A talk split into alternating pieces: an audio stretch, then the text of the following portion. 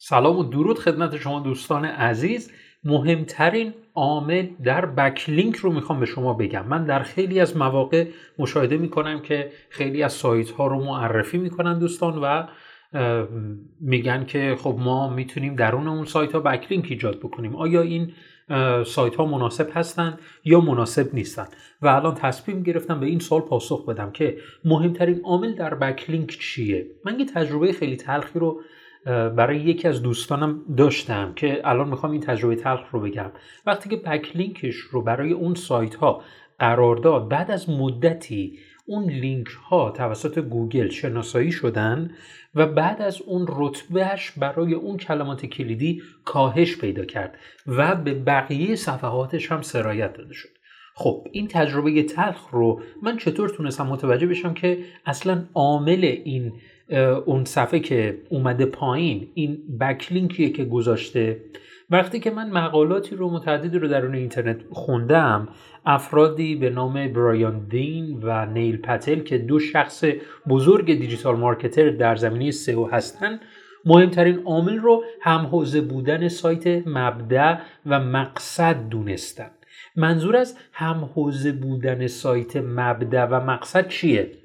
منظور از هم حوزه بودن سایت مبدع و مقصد این نیست که دقیقا اگر من می‌خوام در زمینه او بکلینک برای سایت خودم ایجاد کنم نگردون دنبال سایت هایی که مثلا دقیقا در زمینه او فعالیت می‌کنن. دقیقا مد نظر ما به این شکل نیست. منظور از هم حوزه بودن اینه که در این زمینه ای که من می‌خوام محتوا تولید کنم و به عنوان رپورتاج آگهی مثلا می‌خوام از اون سایت لینک دریافت کنم ببینم اون سایت دقیقا در زمینه او آیا مطلبی رو در اون سایت خودش منتشر کرده یا نه؟ حالا ممکنه اون سایت در زمینه پزشکی داره فعالیت می‌کنه. شاید اون سایت اصلا یک سایت خبری باشه و چیزهای این چنینی. ببینم در, در همون زمینه که من می‌خوام یا زمینه های مشابه آیا مطلبی رو درون سایت منتشر کرده یا نه؟ اگر منتشر نکرده باشه چه اتفاقی میفته گوگل همونطور که می‌دونی کلمات رو داره دسته‌بندی می‌کنه. کلمات رو به خوبی درک می‌کنه.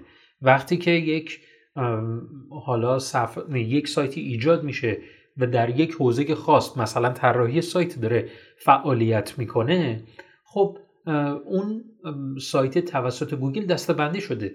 بیشتر در زمینه طراحی سایت داره اون رو برای بازدید کنندگان جدید به نمایش در میاره.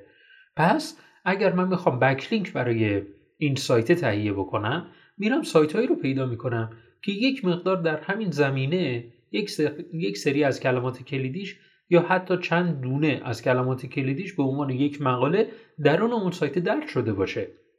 و بعد با خیال راحت میرم بررسیش می‌کنم حالا فاکتورهای دیگه رو بررسی می‌کنم آیا این سایت اسپم تولید می‌کنه یا نه آیا رتبه این سایت به چه صورت کلا مثلا اعتبار دامنش مثلا چقدره و چیزهای این چنینی. و گام های بعدش رو مثلا من رسد می‌کنم. پس خیلی مهمه که این سایت در همون کلمه کلیدی قرار گرفته یعنی مطلبی رو منتشر کرده یا نه. چون خیلی از افراد میان این رو به عنوان فارسی بودن سایت در نظر می‌گیرن.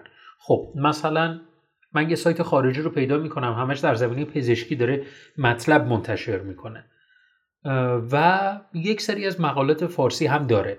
آیا من می‌تونم با خیال راحت در اون این سایت خارجی مطلب تهیه بکنم مطلب بذارم اونجا؟ یقینا خیر. نباید به این صورت فعالیت بکنم. نباید ببینم که خب این سایت خارجیه ولی مطلب فارسی داره خوشحال نشم. باید ببینم آیا در اون با اون کلمه کلیدی مطالبی رو منتشر کرده در اون سایتش یا خیر. حالا شاید سوال براتون پیش بیاد من چطور می‌تونم متوجه بشم که این سایت در این زمینه که من می‌خوام مطلبی رو منتشر کرده یا نه؟ یک تکنیک جستجوی حرفه‌ای هست درون گوگل که به ما کمک می‌کنه. دقیقا ببینیم اون کلمه ای کلیدی در کل سایت وجود داره یا نه. اون کلمه ای که شما می‌تونید ازش استفاده بکنید آدرس خود سایت هستش. منتها کافی قبلش از کلمه سایت دو نقطه استفاده کنید. یعنی سایت دو نقطه اسم سایت. می‌تونید بعدش یک فاصله بدید و کلمه کلیدی خودتون رو بنویسید. مثلا هاست ابری. و بعد وقتی که اینتر می‌کنید تمامی نتایجی که مشاهده می‌کنید مربوط به اون سایتی هستش که وارد کردید نه سایت های دیگه. و به راحتی می‌تونید ببینید که در رابطه با هاست ابری اون سایت مطلبی رو وجود مطلبی منتشر کرده یا خیر. اگه مطلبی منتشر کرده باشه شما با خیال راحت موارد دیگر اون سایت رو بررسی بکنید و اگر اصلا منتشر نکرده پیشنهاد می‌کنم از اون سایت برای گرفتن بکلینک استفاده نکنید. امیدوارم از این پادکست صوتی استفاده کرده باشید. فعلا خدا نگهدار.